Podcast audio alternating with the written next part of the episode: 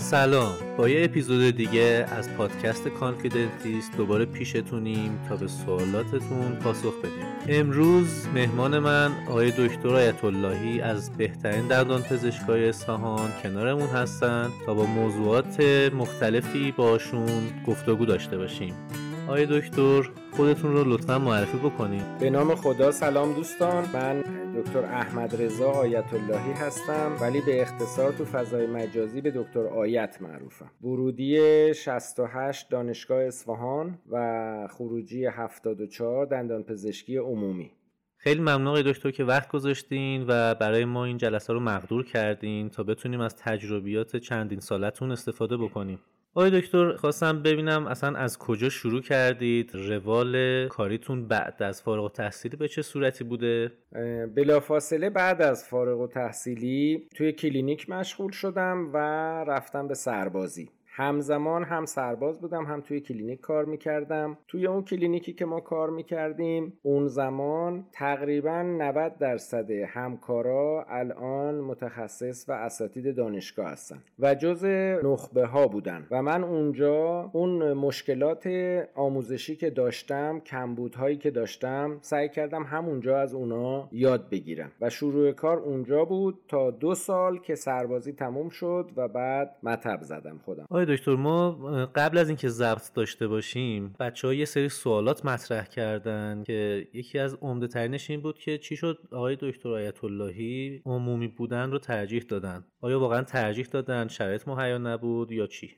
جوابی که من به این سوال بدم مربوط به زمان گذشته هست و در مورد زمان فعلی صدق نمی‌کنه. ببینید یه سری راهکارها و یه سری نظرات هست که به مرور زمان عوض میشه با توجه به شرایط جامعه. اون زمان خیلی متخصص شدن راحت تر از الان بود ولی اونقدر نیاز بهش حس نمی‌شد. بنابراین بنابر دلایل شخصی من تصمیم گرفتم که عمومی باشم ولی اگر زمان به عقب برمیگشت قطعا تخصص می‌گرفتم.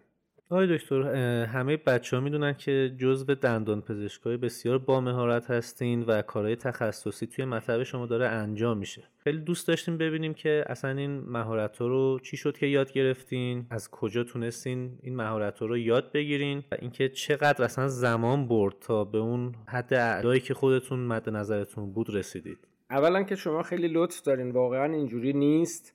ببینید یه سری مهارت های آموزشی بود که ما تو دوران دانشکده دیدیم. من سعی کردم اون مهارت ها رو تو دوران سربازیم تکمیل بکنم. یعنی سرباز که بودم باز بر میگشتم شبا کتابا رو میخوندم دوره می‌کردم و روز کار می‌کردم. زمانی که شما تو دانشکده هستین به خاطر اینکه کیس زیادی نمی‌بینین مطالب بسیار فراره ولی موقعی که وارد بازار کار میشین و هر روز به صورت ملموس با سختی ها در ارتباط هستین با مشکلاتی که دفعه اول داره براتون پیش میاد و نمی‌دونین واقعا چی کار بکنین کتابا بسیار کمک کننده هست. که مطالعه می‌کنین و بعد همون کار رو فرداش برای بیمار انجام میدین.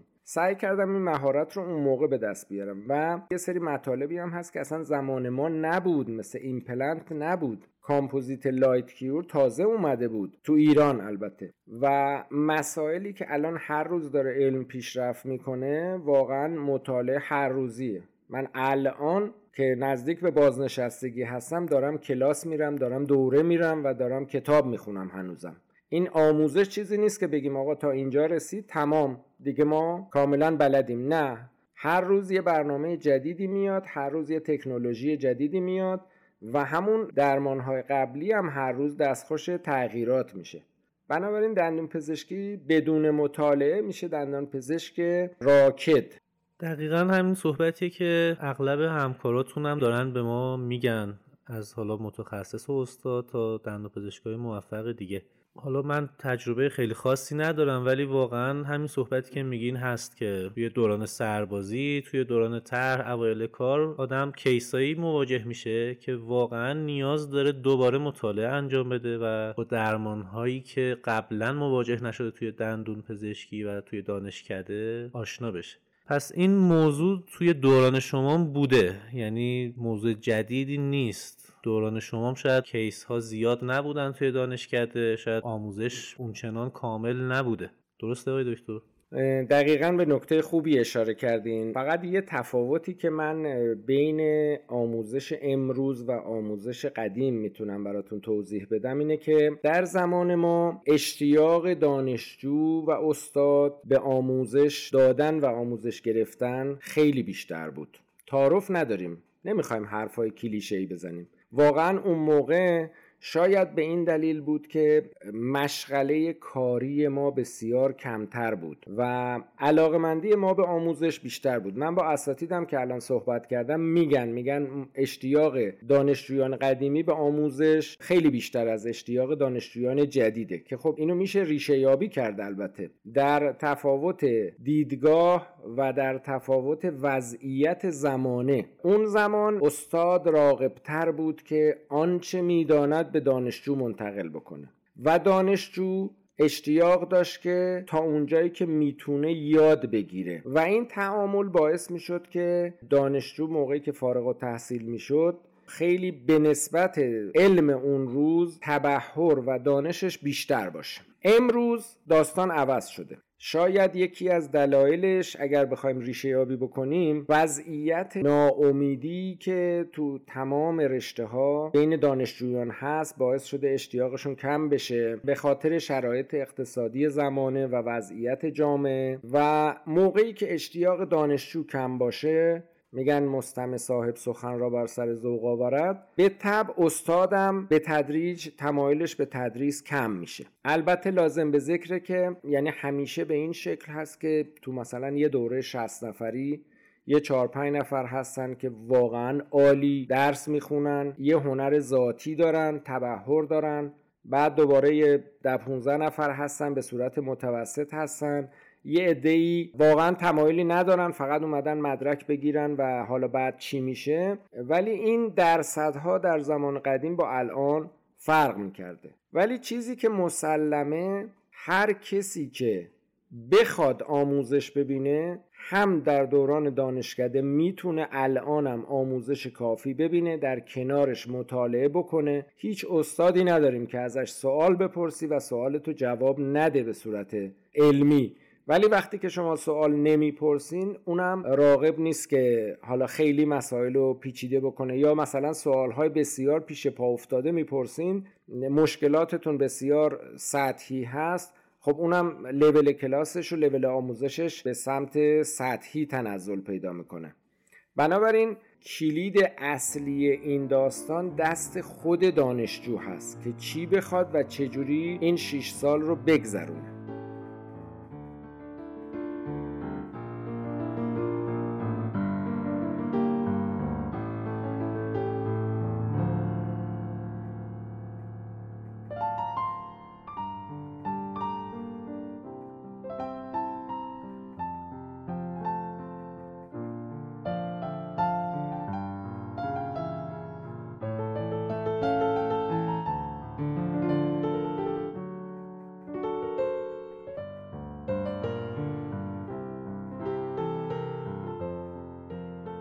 حالا چون مخاطبین ما اغلب در پزشکای جوانی هستند که در حال فارغ تحصیلی هستند یا فارغ و تحصیل شدن و می‌خوان کار خصوصی خودشون رو شروع بکنن می‌خوایم بریم سراغ مطب زدن.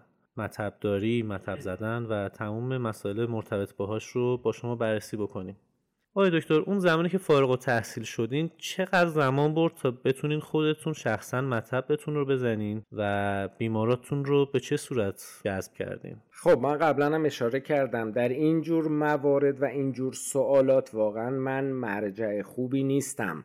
کسی که 27 سال پیش فارغ و تحصیل شده نمی‌تونه کامنتاش به درد کسی بخوره که امروزه فارغ و تحصیل میشه. برای اینکه شرایط زمانه عوض شده و از نظر شرایط اقتصادی مطب زدن یه داستانهای دیگه ای پیدا کرده. زمان ما یه جور دیگه بود. جذب بیمار همینطور به خاطر اینکه اون موقع تعداد دندون پزشک بسیار کم بود و موضوع بعدی که خیلی مهمه کسب مهارته ببین درمان هایی که ما در اون زمان انجام می‌دادیم در بد و امر با درمان های الان بسیار تفاوت پیدا کرده. الان درمان ها دقیق تر شده دامنه طرح درمان ها وسیع تر شده توقعات مردم متفاوت شده اهمیتشون به دندوناشون بیشتر از گذشته شده و خب رقابت هم تنگاتنگ تر شده. بنابراین از نظر مسائل اقتصادی اگر بخوایم وارد بشیم برای مطب زدن خب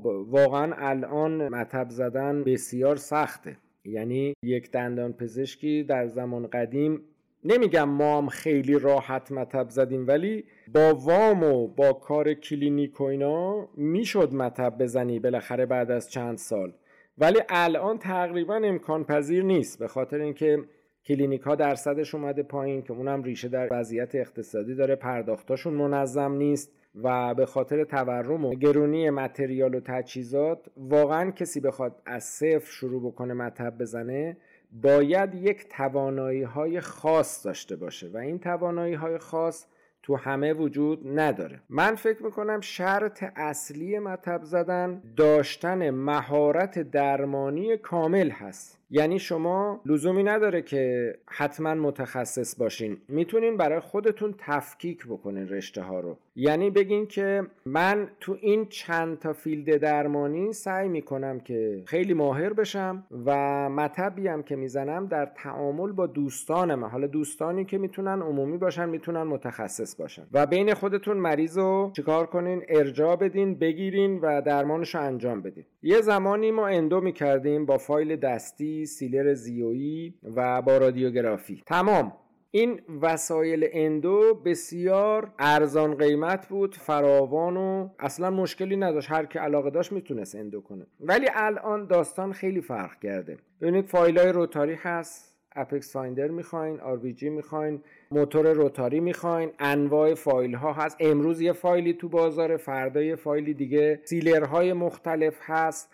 و داستان endo بسیار پیچیده تر شده. اگر کسی بخواد بگه من مثلا تو endo به مهارت بسیار بالایی می‌رسم تو ترمیم همینطور تو ایمپلنت همینطور تو جراحی همینطور از قدیم گفتن هر کی همه کاره هیچ کاره هر کی یک کار همه کار. من یه دوست عزیزی دارم به نام دکتر فرخی. دکتر مهدی فرخی همه میشناسینشون. می‌خوام بگم که ایشون کسیه که هر درمانی انجام میده یا آقای دکتر زیلابی یا خیلی ها که حالا اسمشون حالا حضور ذهن ندارم ایشون هر درمانی انجام میده به بهترین نحو ممکن انجام میده.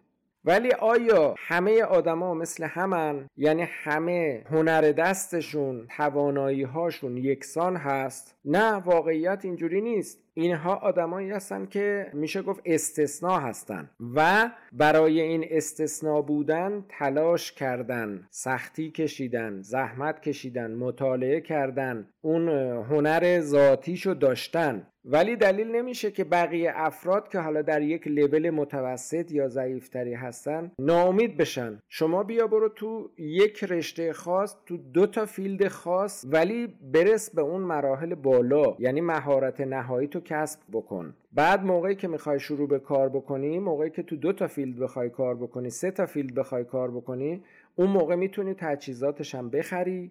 اون موقع می‌تونی تمرکز تو بذاری رو این کار. دوستت هم که تو ساختمون بغلی هست اونم می‌تونه همین کار رو بکنه تو چند تا فیلد دیگه مشغول بشه. و این تعامل باعث میشه که بهترین نتیجه چه از نظر درمانی چه از نظر آرامش روحی و چه از نظر اقتصادی به سمت شما سوق پیدا بکنه.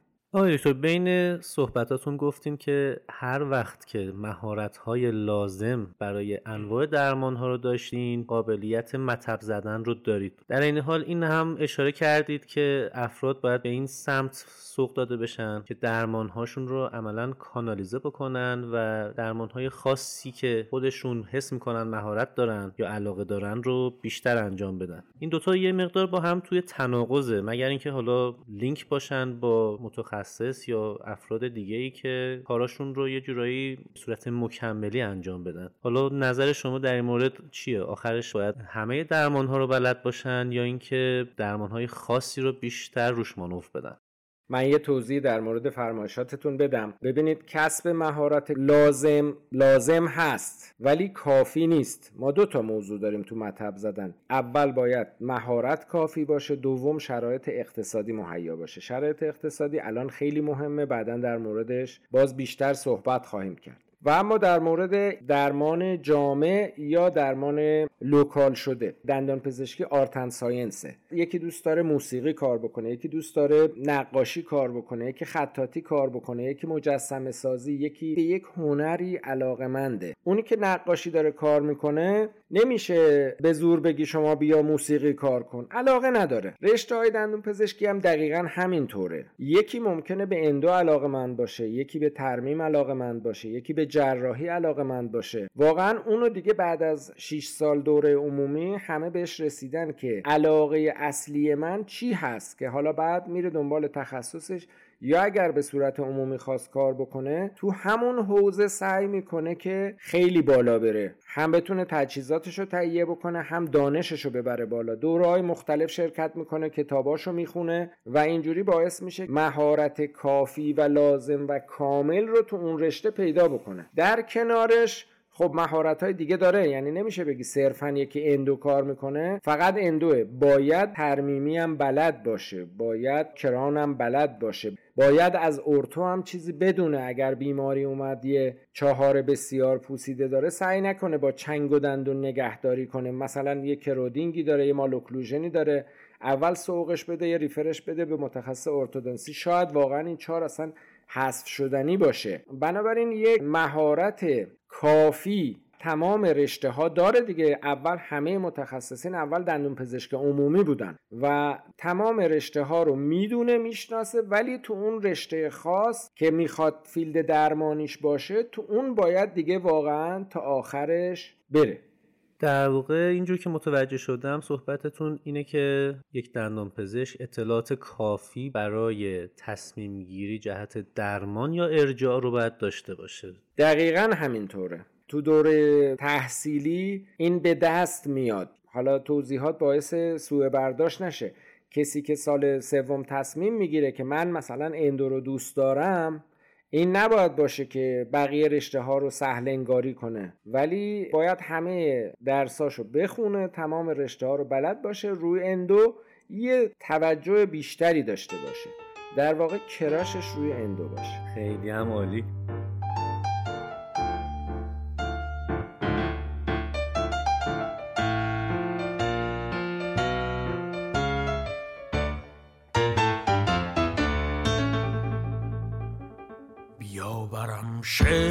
شکوه کن ز حال بد لالای لالای.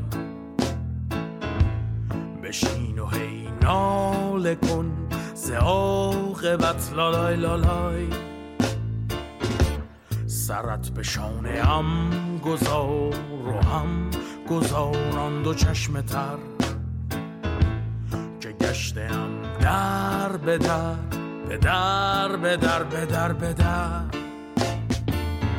بعد میریم پپرونی.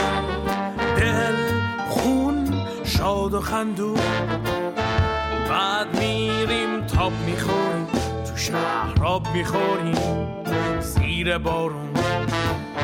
بعد میریم نوک کوه قاف اون بالای بالا با تلکابی بعد میریم سر می‌خوریم تو شهر دور می‌خوریم. ماشین. آقای دکتر شما توی مطبتون با چه متخصص های لینک هستین و درمان هاتون رو با چه کسانی در میون می‌ذارین و مشاوره می‌گیرین؟ این سوال اگر مربوط به گذشته باشه که تقریبا فقط با متخصصین ارتودنسی و جراحی فک و صورت در ارتباط بودم. و بقیه درمان ها رو خودم انجام میدم. یعنی ایمپلنت و GBR و sinus lift open و جراحی canine نهفته از کام و تمام endo ها و تمام درمان ها رو خودم انجام می‌دادم. ولی اگر امروز بخواین بدونین شاید به خاطر ناآگاهی من بوده که در گذشته این کارو می‌کردم. ولی امروز با متخصص endo در ارتباطم با متخصص ortho با متخصص جراحی. بایومیمتیک جدید ریفر میدم اونایی که ببینم خودم نمی‌تونم انجام بدم. و خب متخصص تشخیص و پاتولوژی و اینا هم که همه باشون در ارتباط هستیم. خیلی ممنون دکتر. در مورد بیمارا می‌خوایم صحبت بکنیم. برای هر بیمار چقدر زمان برای معاینه نیازه؟ چقدر این زمان می‌تونه کمک کننده باشه برای تصمیم گیری بیمار که اصلا می‌خواد پیش شما این کار انجام بده می‌خواد همین درمان انجام بده؟ اصلا آگاهی بخش هست این میزان زمان گذاشتن برای بیمار یا نه؟ خب این سوال خیلی سوال جذابیه. ببینید بیمار موقعی که وارد مطب میشه و شما رو انتخاب می‌کنه امروزه دیگه هیچ بیماری تابلو مطب رو نمی‌بینه و بیاد.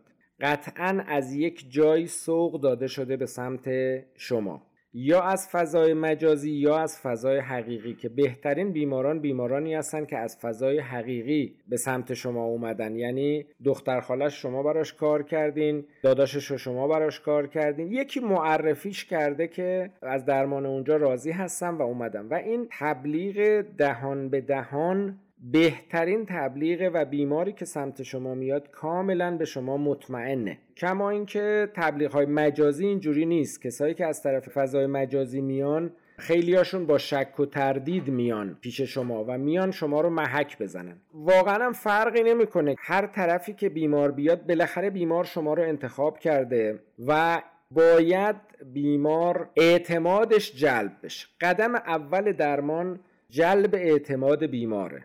که بیمار به شما اطمینان کامل پیدا بکنه و خودش رو به اصطلاح بده دست شما که براش درمان انجام بدین.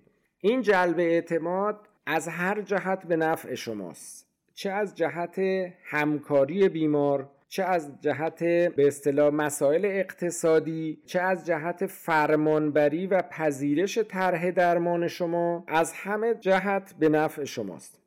بیماری که وارد مطب میشه ببینید حالا باز میگم یه سری چیزا هست که واقعا نسل ما نمی‌تونه به شما کمک بکنه. ولی من می‌تونم یه کلیدهای اصلی بهتون معرفی بکنم و خودتون بتونین رو اون کلیدها مانور بدین و زودتر به اون حدی برسین که بیماری که از در اومد تو سلام علیک کرد ظرف ده 15 ثانیه بشناسینش. یعنی بفهمین که این بیمار واقعا بیمار شما هست یا نه. این که میگم بیمار شما هست یا نه بذارین تعارف رو بذاریم کنار. امروزه وضعیت طوری شده که برای هر کسی نباید کار کرد. برای هر سطحی از شرایط فرهنگی نباید کار کرد به خاطر اینکه اینها برای شما بعدا مشکل ساز میشه و اون آرامش شما رو می‌گیره. بیتاروف صحبت بکنیم شما کار می‌کنین درآمد داشته باشین. پول برای چیه؟ پول برای رفاه. اگر قرار باشه برای بیماری کار بکنین. یه پولی به شما بده و بعد بخواد با اون پولش اعصابتون رو خورد بکنه و رفاهتون ازتون بگیره این پول واقعا ارزشی نخواهد داشت. شما همینطور که بیمار وارد شده هم دارین اونو می‌شناسین و هم با گفتار و رفتارتون خودتون رو به بیمار معرفی می‌کنین. در زمانهای قبل بیمارا می مطیع بودن و میشستن روی یونیت و هرچی که شما می‌گفتین میپذیرفتن. این هم خوب بود هم بد. ولی امروزه اینجوری نیست. امروزه بیمارا نسبت به دندوناشون آگاهی کامل دارن. نسبت به درمانهای دندان پزشکی آگاهیشون خیلی بیشتر شده و سعی می‌کنن که خودشون تو داستان طرح درمان دخالت بکنن و این یه مقداری کار رو سخت می‌کنه. از طرفی یه حسنی هم داره. حسنش اینه که بیمار وقتی طرح درمانش رو بدونه چه کارهایی قرار اتفاق بیفته همکاریش خیلی بیشتر میشه و با شما همراه میشه کارتون راحت تر میشه.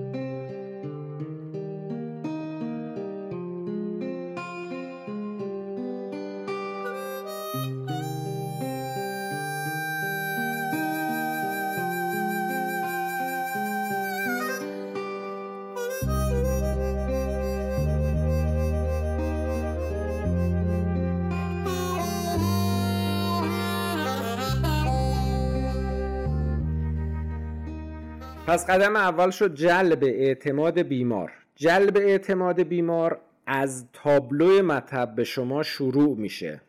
یعنی تابلو مطب باید حالا فرم خوبی داشته باشه فرم منطقی داشته باشه. حالا اون دیگه بستگی به سلیقه شماست رنگ و طرحش. ولی اون چیزی که اگر عرف باشه به تجربه ثابت شده که بیمارها به تابلوهای پزشکی معمولی بیشتر اعتماد می‌کنن تا تابلوهای عجیب غریب. موضوع بعدی وارد پذیرش میشه بیمار و محیط مطب رو می‌بینه. اصلا محیط مطب های بسیار پیچیده بسیار دیزاین شده قرار نیست که جذب بیمار بکنه یا جلب اعتماد بیمار بکنه. بلکه ممکنه یه مطبی ساده باشه ولی تمیز باشه برخورد پرسنل شما در بدو امر بسیار مهمه. آراستگی پرسنل بسیار مهمه.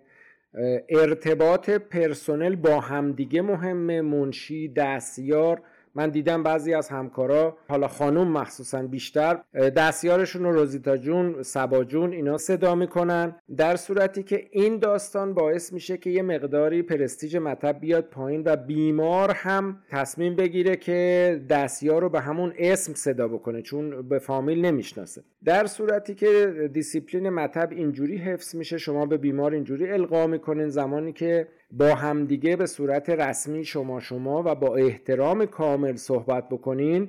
باعث میشه بیمارم خودشو در جایی حس بکنه که اونم باید این روش رو ادامه بده.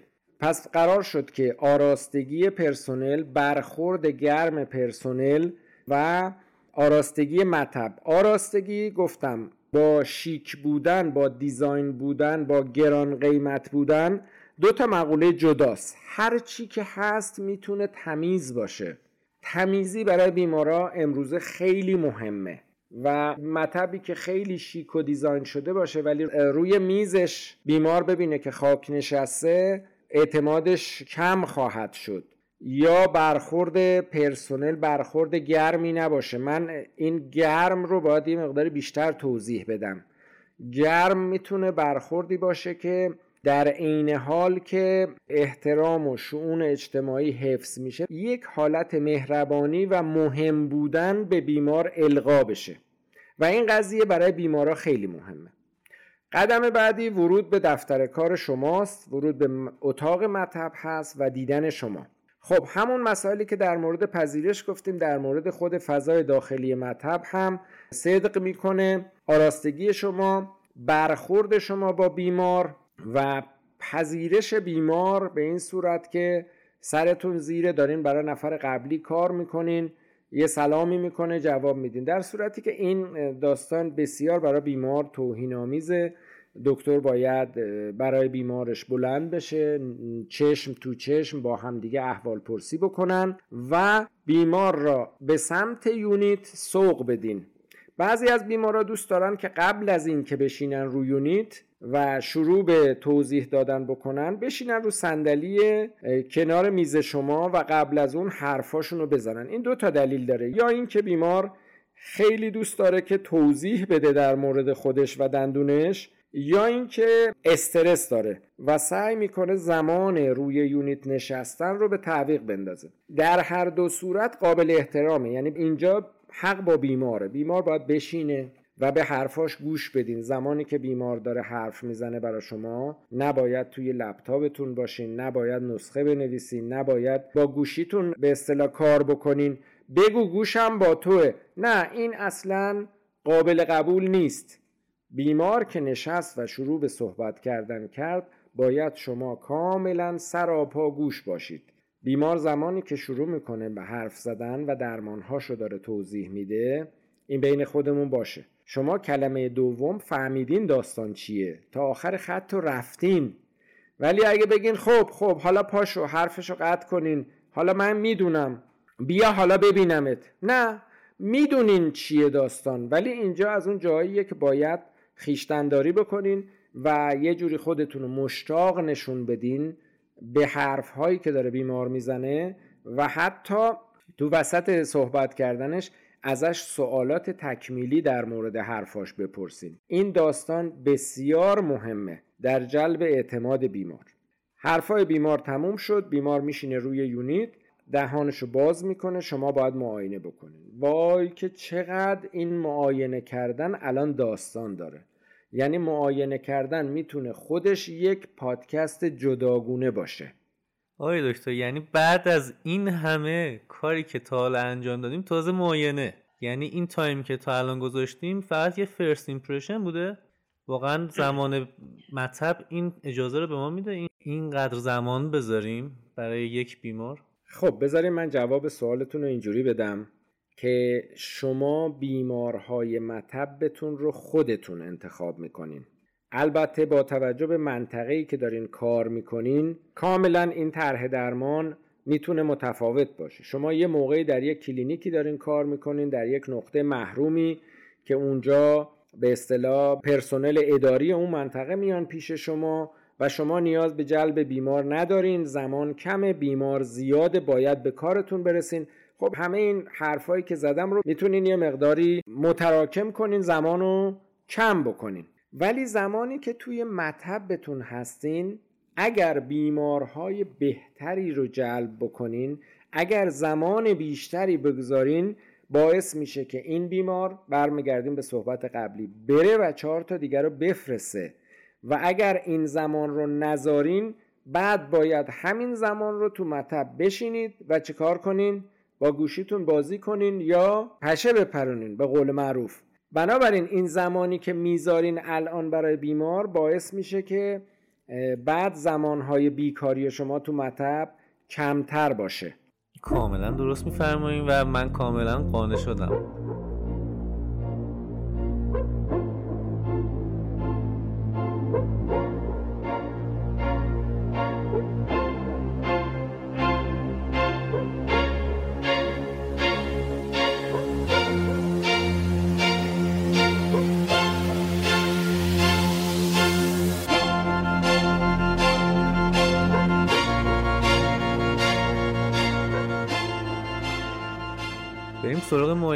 دکتر فکر می‌کنم در مورد معاینه خیلی صحبت دارید.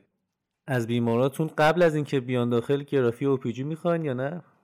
من نمی‌دونم این چه ذهنیتیه که بین دندون پزشکا رایج شده. بعضیا حتی دیدم زنگ می‌زنن یه OPG بگیر و بیا.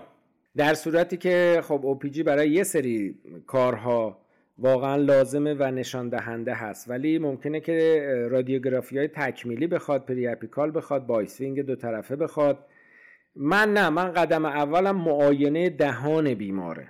معاینه دهان بیمار یعنی اینکه بیمار نشسته روی یونیت و من هم نشسته ام نه اینکه من کنار یونیت وایسادم. دهنتو باز کن کدوم دندون درد می‌کنه و یه سندی یه پوار هوایی. خب اینو باید این کار کنیم. پاشو برو عکس بگیر بیا. نه به این شکل نیست. من نشستم بیمار نشسته. و قبل از نشستن ازش می‌پرسم که مشکل شما چی هست؟ برای چی اومدی پیش من؟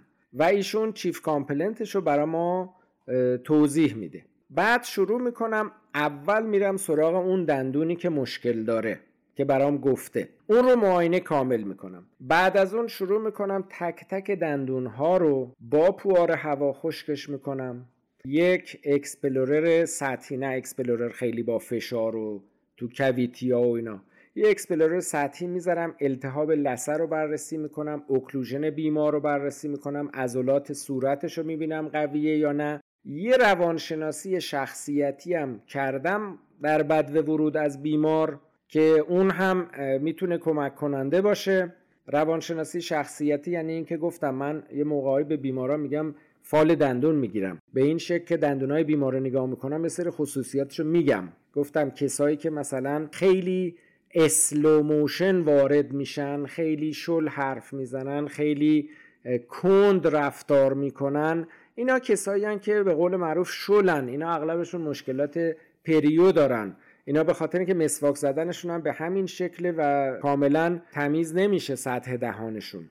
کسایی که بسیار حرفاشون رو آماده کردن بسیار منظمن بسیار دقیقن و رفتارهای محکم و قطعی دارن. اینا کسایی که اغلب اتریشن دارن. اینا آدمهای منظم و قانونمندی هستن که متاسفانه در کشور ما بسیار رنج می‌برن. اینا خیلی هاشون براکسیسم دارن خیلی ها تحلیل های سرویکالی دارن به خاطر وسواس زیاد در مسواک زدنشون.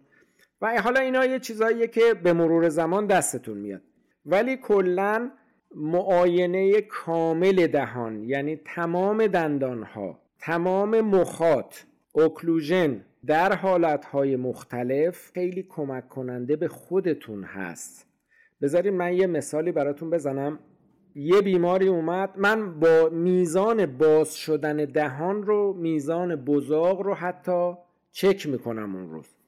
یه بیماری اومد پیش من و معاینه کردم گرافی داشت بعد دیدم تمام درمانهاش بسیار بده بسیار بیکیفیته. مطبم شلوغ بود خیلی چیز نکرده بودم زمان برای معاینه نذاشته بودم. بعد بهش گفتم که خب بیا از نظر من این درمان ها تمامش باید تعویز بشه. من یه مدلی دیگه برات تعمین می‌کنم. حالا نیومدم چیز کنم. اون داستان معروف همکار رو خراب کردن و اینا. اصلا کاری به این کارا نداشتم. بعد در مورد این قضیه هم صحبت می‌کنم. و نوبت زدیم برای بیمار و بیمار تا اومد نشست رو صندلی. دهنشو باز کرد دیدم خب ماکسیموم اوپنینگش بسیار کمه. گفتم مشکلی نداره. بعد بزاق زیاد داد. بعد هر لحظه وسط کار بلند می‌شد. حالت نمی‌شد بگی گگ حالتی داشت که دلش می‌خواست دهانشو بشوره.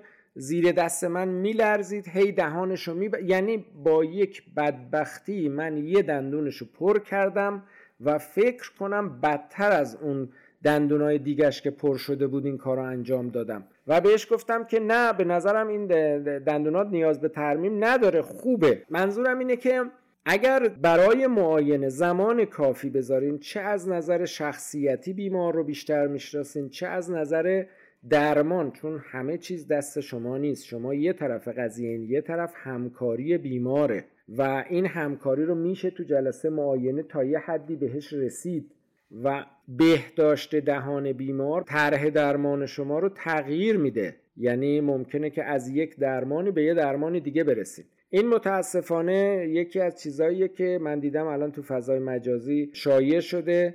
OPG رو میفرستن برای یک همکار و یک همکار از روی OPG نظر میده. میگه این دندون تو خراب کرده اینو چرا همچو کاری کردن؟ باید فلان درمانی انجام می‌داد. واقعا از روی یک OPG نمیشه. خیلی از چیزها رو تشخیص داد. بنابراین جلسه معاینه باید به صورت کامل مهربانانه و با صرف وقت باشه به خاطر اینکه اگر این کار انجام نشه اگر سهل انگاری تو این قضیه بشه بعدا شما باید این وقت رو در موقع درمان بذارین در موقع وصول طلبتون بذارین. شاید تو راهروهای دادسرای انتظامی نظام پزشکی بذارین و این به نظر من معقول تره که وقت رو همون موقع معاینه بذاریم. خیلی ممنون دکتر. واقعا چیزای زیادی همین الان من یاد گرفتم و یادداشتم کردم حتی.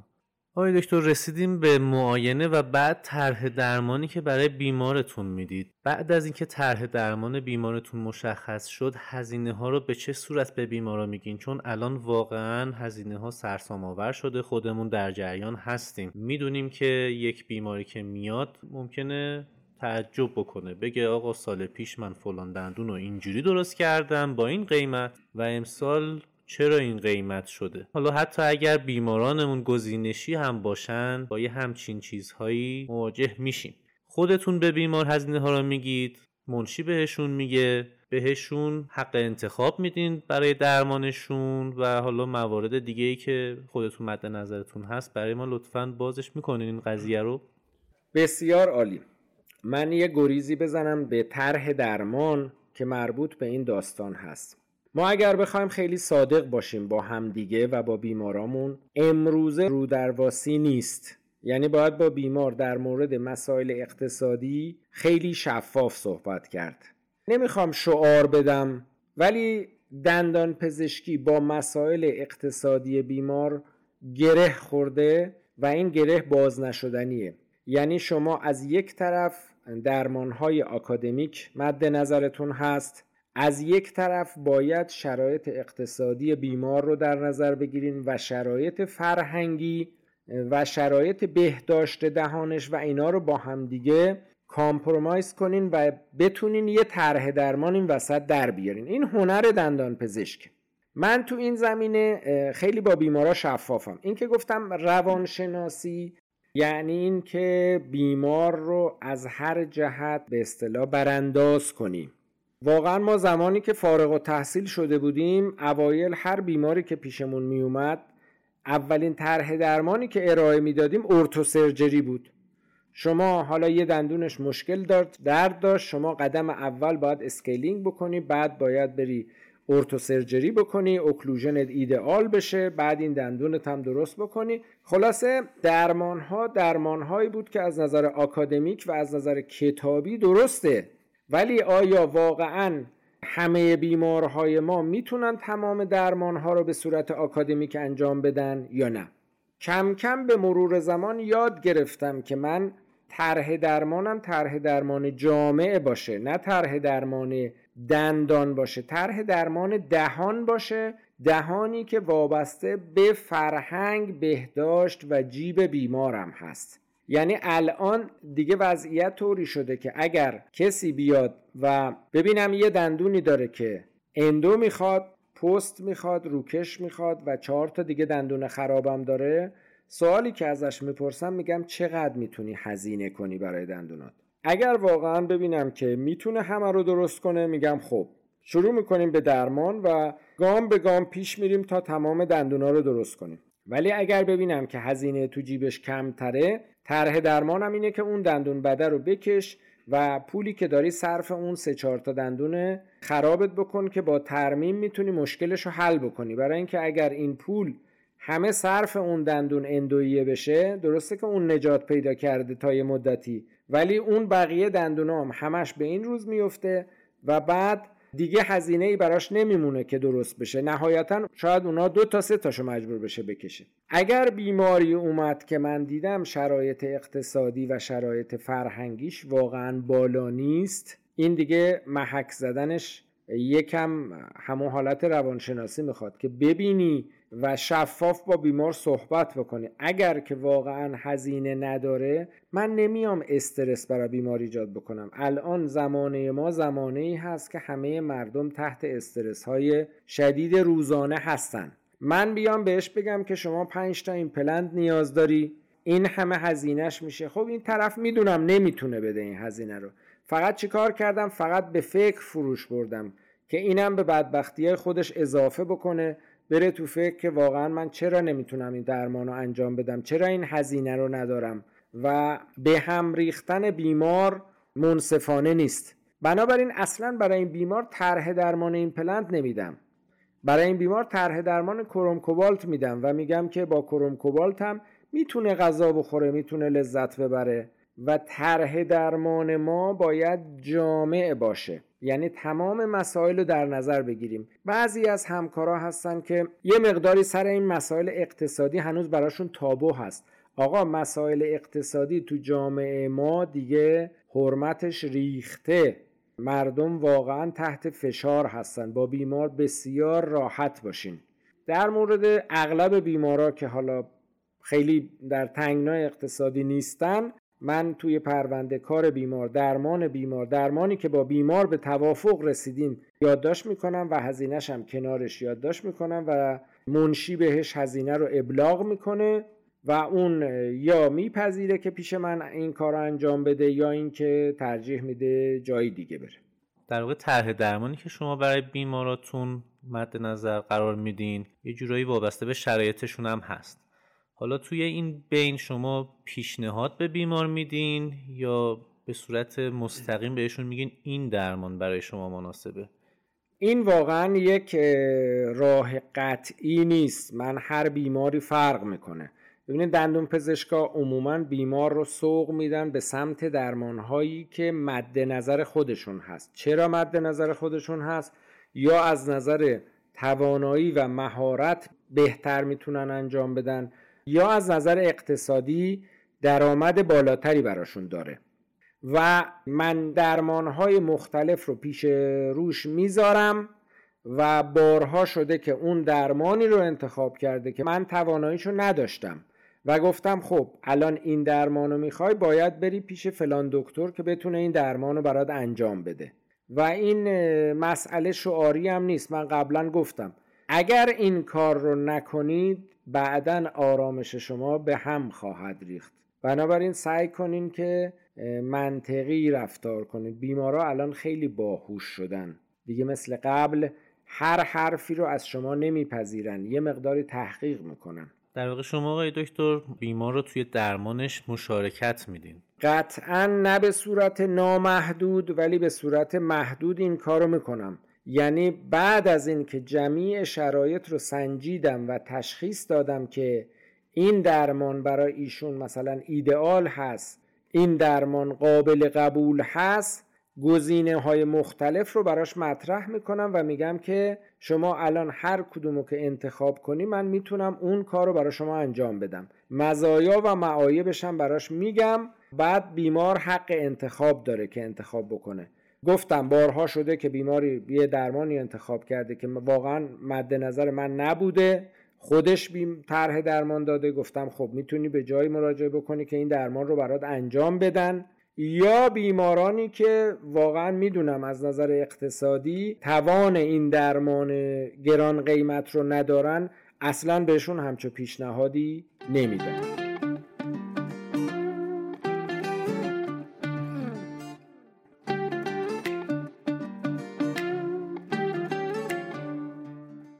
آقای دکتر من از درک وارد شدم. یه سری چیزای جدیدی دارم می‌بینم که توی مطب دیگران ندیدم.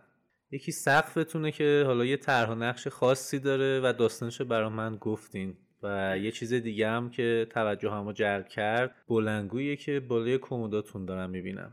می‌خوام یه مقدار در مورد اینکه حواس بیمار رو چجوری جهت دهی بکنیم که طول درمان براش آزاردهنده نباشه در این حال احساس راحتی داشته باشه و از اون فضا لذت ببره صحبت بکنیم. یه توضیح در مورد این دکوراسیون مطبتون و اینکه اهدافی که داشتین براش برای ما بگین. این سوالی که مطرح کردین چند تا فاکتور داره؟ یعنی ما باید به اصطلاح بیماری که موقع دندون پزشکی استراب داره این استرابش رو تا حد ممکن کم کنیم. و این کم کردن نباید خلالی به درمان و کیفیت درمان ما وارد بکنه. اولا توی مطبای دندون پزشکی باید کاملا تهویه باشه. برای اینکه بوی مواد دندون پزشکی خیلی خوشایند نیست. یه بوییه که برای بیمار استراب ایجاد می‌کنه. حالا میشه از بوی مکمل استفاده کرد بوی خوشایند استفاده کرد. میشه که هیچ بویی هم نباشه ولی بوی بد نیاد خودش کفایت می‌کنه. موضوع دوم موضوعیه که بیمار تو فضا که قرار می‌گیره سکوت خودش استراب آوره یعنی سکوت باعث میشه که شما کلا فکرتون بیشتر معطوف به قسمت بیناییتون بشه و اون وسایل و ادوات اونجا که می‌بینین. ولی یه مقداری از این تمرکز مغزی رو میشه برد سمت شنوایی. حالا اون موزیکی که پخش میشه با اون فیلمی که داره پخش میشه اون فیلم می‌تونه درمان ها باشه البته به صورت لطیف. نه اینکه بیاین درمان های GBR و ایمپلنت و جراحی و خون و اینا رو تو مطب پخش بکنین از طریق تلویزیون. درمان های لطیف لبخند زیبا کار زیبایی. یا ترمیم های قشنگی که از دندون های خلفی انجام دادین. این کار می‌تونه باشه؟ می‌تونم از طبیعت باشه از مناظری که آرامش میده با موزیک های لایت. موضوع بعدی بیماری که خوابیده روی یونیت. خب دهنش بازه چشمش هم یه مقداری کار می‌کنه ولی گوشش خیلی میشنوه و گوشش حساس هست نسبت به گفته هایی که ما انجام میدیم. حرف هایی که بین دکتر و دستیارش رد و بدل میشه اینا می‌تونه آرامش بخش باشه می‌تونه استراب آور باشه. من همیشه در مطبم بازه. در مطب یعنی در اتاق مطبم بازه. همراه بیمار میاد داخل. البته برای اطفال کار نمی کنم که همراهشون بیاد داخل. ولی همراه بیمار میاد یه خوشوبشی می‌کنیم در حین کار که داریم انجام میدیم. این دو تا حس داره. یکی اینکه همراه بیمار کار رو می‌بینه به اصطلاح نظافت رو می‌بینه مهارت و همکاری و تعامل بین من و دستیار رو می‌بینه. خب یه مقداری روی این قضیه به اصطلاح پوز میدیم چون خیلی سالهاست با هم دیگه کار می‌کنیم و کارمون کاملا رله شده. دوم اینکه باهاش یه خوشوبشی می‌کنم در مورد خود بیمار در مورد همراه و این باعث میشه که حواس بیمار پرت بشه.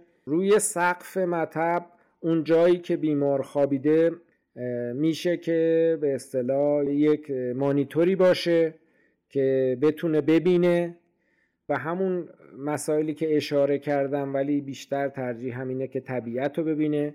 من یه زمانی دوربین گذاشته بودم و درمان رو به صورت live توی مانیتور به بیمار نشون می‌دادم. بسیار بازتاب منفی داشت. بیمارا اصلا خوششون نمیاد که ببینن چه اتفاقی داره براشون میفته. ترجیح میدن که وارد طبیعت بشن یا موزیک گوش بدن. و از نظر شنوایی گفتم بیشتر مانور میدیم. یعنی مطب ساکت نیست موزیک داره پخش میشه. بعضی وقتا هم یک شیطنت هایی می‌کنیم. من مثلا به دستیار میگم که این کامپوزیت رو بده کامپوزیت رو نگاه می‌کنم. میگم این که چینیه تاریخش گذشته و یا مثلا اون چکش بزرگه رو بیار. اینا باعث میشه که مخصوصا که درمان هایی که طولانی هست و عضلات مسطر بیمار کاملا منقبض هست تو اون لحظه که شک بهش وارد میشه یا سعی می‌کنه که بخنده یه مقداری انقباض ایجاد بشه یه مقداری ریلکس بشه این عضله و بعدا شبش درد و مشکل زیادی روی فکش نداشته باشه. بحث درمانای طولانی شده آقای دکتر. همونجور که حالا خودتون هم دستتون توی کاره. درمان های بیومیمتیک یه جورایی خیلی زمانبر و طاقت فرساست. هم برای بیمار هم برای پزشک. پیشنهاد شما برای بیمارانتون چیه؟ جلسات طولانی اما روزهای کم مراجعه بیمار یا روزهای مراجعه زیاد با جلسات کوتاهتر. کدومش روش موفق تری بوده توی مطب داری؟ این موضوع یه داستان واحد برای همه نداره. من ممکنه یه بیماری رو مسافر مخصوصا یا مشغله کاری داره. یه time کامل براش می‌ذارم مثلا چهار ساعت پنج ساعت البته وسطش آنتراک میدم و براش درمانهاشو انجام میدم و تحمل می‌کنه. یا یه بیماری هست که حد اکثر نیم ساعت می‌تونه تحمل بکنه. اینو نمیشه واقعا یه نسخه واحد پیچید. چیزی که مسلمه کار نباید به خاطر زمان ذره ای از کیفیتش کم بشه. ولی دیگه بقیهش بستگی به نظر دندان پزشک و بیمارش داره. حتی بعضی دندان پزشک ها اصلا خودشون نمی‌تونن زیاد طولانی مدت کار بکنن. ولی بعضی ها نه می‌تونن طولانی مدت کار بکنن. در مورد اون صحبت کردن بالای سر بیمارم که گفتم این صحبت کردن خب دندان پزشک مرد باشه یا زن باشه یه مقداری متفاوته. خانم ها باید محتاطتر تو این قضیه عمل بکنن و قشنگترین حالت این صحبت کردن اینه که در کنار پرت کردن حواس بیمار در کنار تنز گفتن یه مقداری آموزش باشه. یعنی فرهنگ سازی بشه. من اگر دارم درمانی انجام میدم که به اصطلاح ترمیم حال بایومیمتیک دارم انجام میدم تا یه حدودی برای بیمار توضیح بدم روشنگری بکنم این درمان چیه؟ چه حسنایی داره؟ قبلا چی کار می‌کردیم؟ الان چی کار می‌کنیم؟ و این فکر می‌کنم که بهترین حالت باشه. حرف زدن نباید اونجوری باشه که چرا صحبت از آشپزی و پختن خوراک مرغ پرتغالی هم می‌کنیم بالای سر بیمار؟ بستگی به شخصیت و وضعیت اون بیمار داره. ولی اینا همش محدود هست. یعنی این نیست که از اول تا آخر بالا سر بیمار همینجا حرفای یومیه بزنیم. سعی می‌کنیم به مقداری جهتدار باشه و آموزش داخلش باشه. در قالب دیسیپلین و چهارچوبه که اول گفتم یعنی شما شما و بسیار با شخصیت رفتار بین پزشک و دستیار. یا حرفهای حسابی و آموزنده باشه.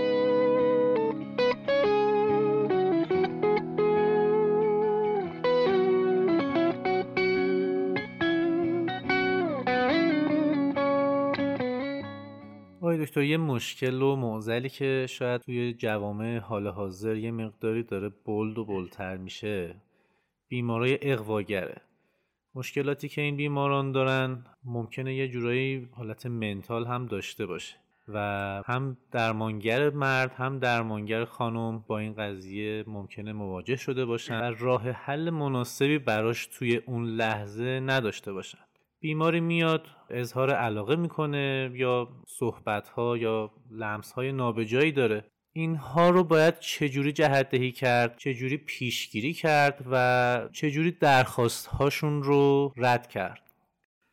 از قدیم می‌گفتن که در خونت رو محکم ببند مردم رو دوز نکن.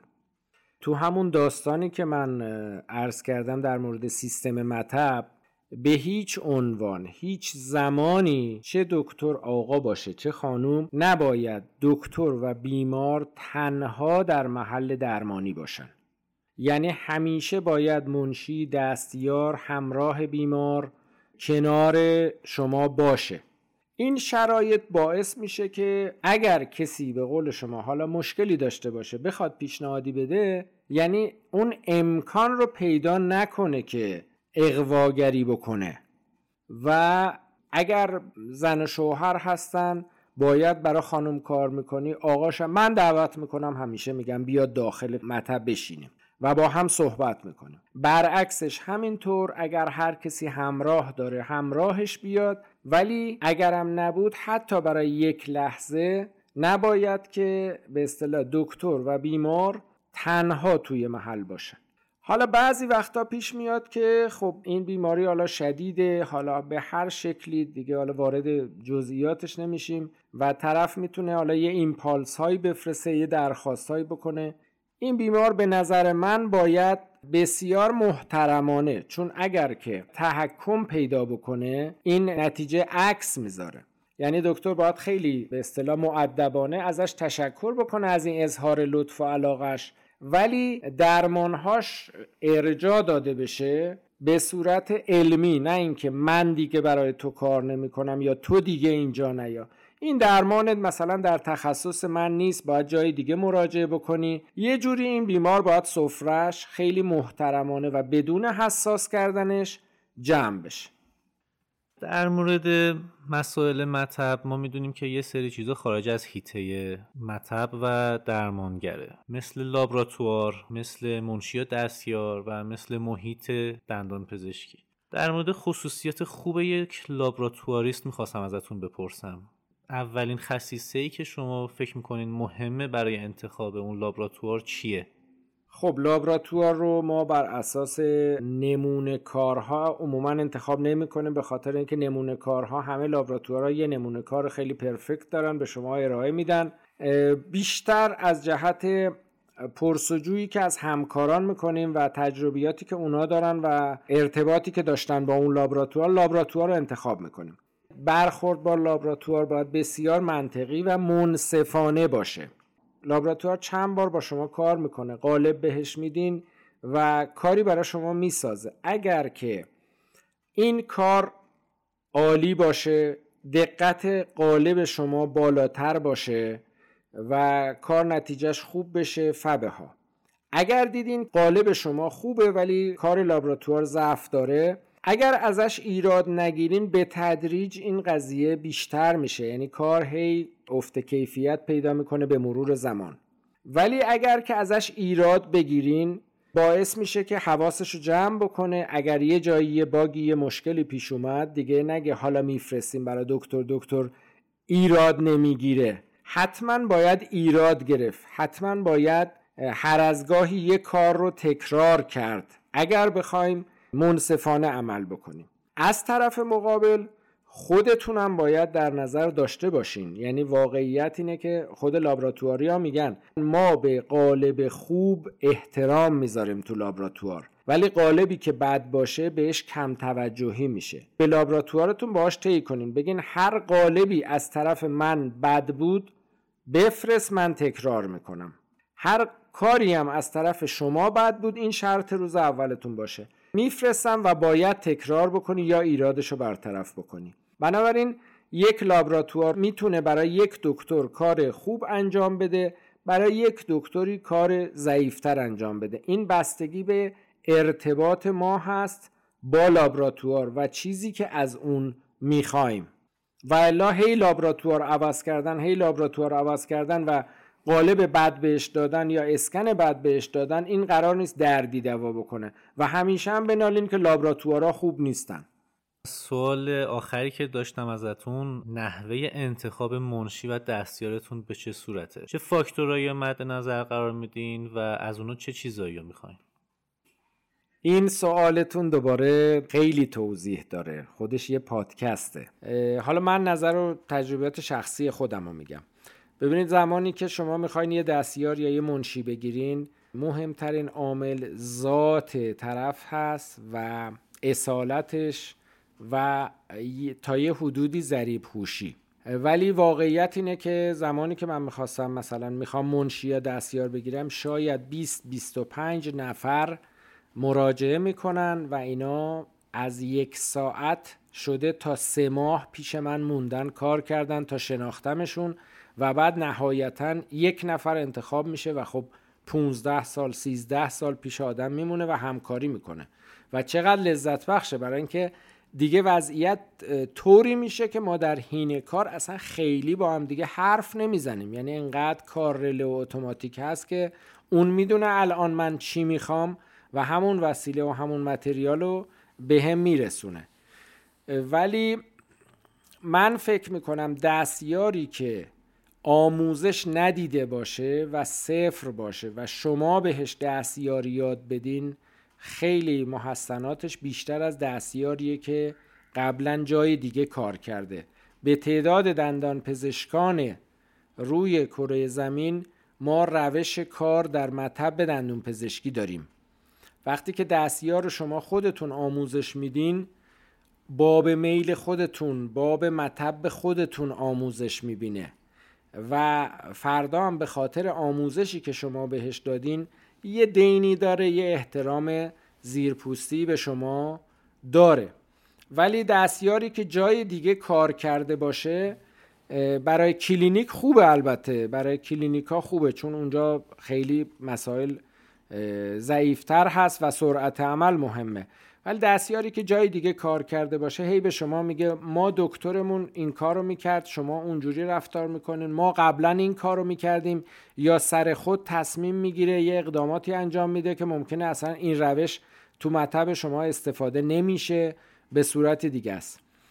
ولی بنابراین دستیار رو باید خودتون آموزش بدین و مسائل شخصیتیش هم میگم به مرور زمان باید افراد مختلف بیان و ببینین که چطوری هست. مناعت طبعش نظمش میگم همه اینا برمیگرده به یک کلمه و اون اصالت شخص هست. خیلی خیلی ممنون آقای دکتر. از زمانی که برای ما اختصاص دادین و نکات بسیار جالبی رو برای بچه ها گفتین امیدوارم که بتونیم توی جلسات دیگه هم مهمان ما باشین و اگر نکته دیگه ای صحبت دیگه ای دارید با بچه ها میکروفون خدمت شما. خب من متشکرم از اینکه این وقت رو در اختیار من گذاشتین.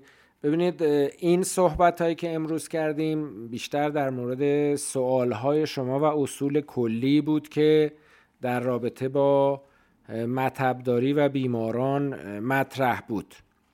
من یک بار می‌خوام یک صحبت مفصلی در مورد دندان پزشکی امروزه با شرایط اقتصادی برای دندون پزشکای جوان بکنم در یک پادکست دیگه ای و بهشون اطمینان بدم که این روزگار تلخ خواهد گذشت و برای گذر از این دوران سخت چه راهکارهایی منطقی تره و چه کارهایی می‌تونن بکنن که خودشون آماده کنن برای روزهای بهتر که در راه هست.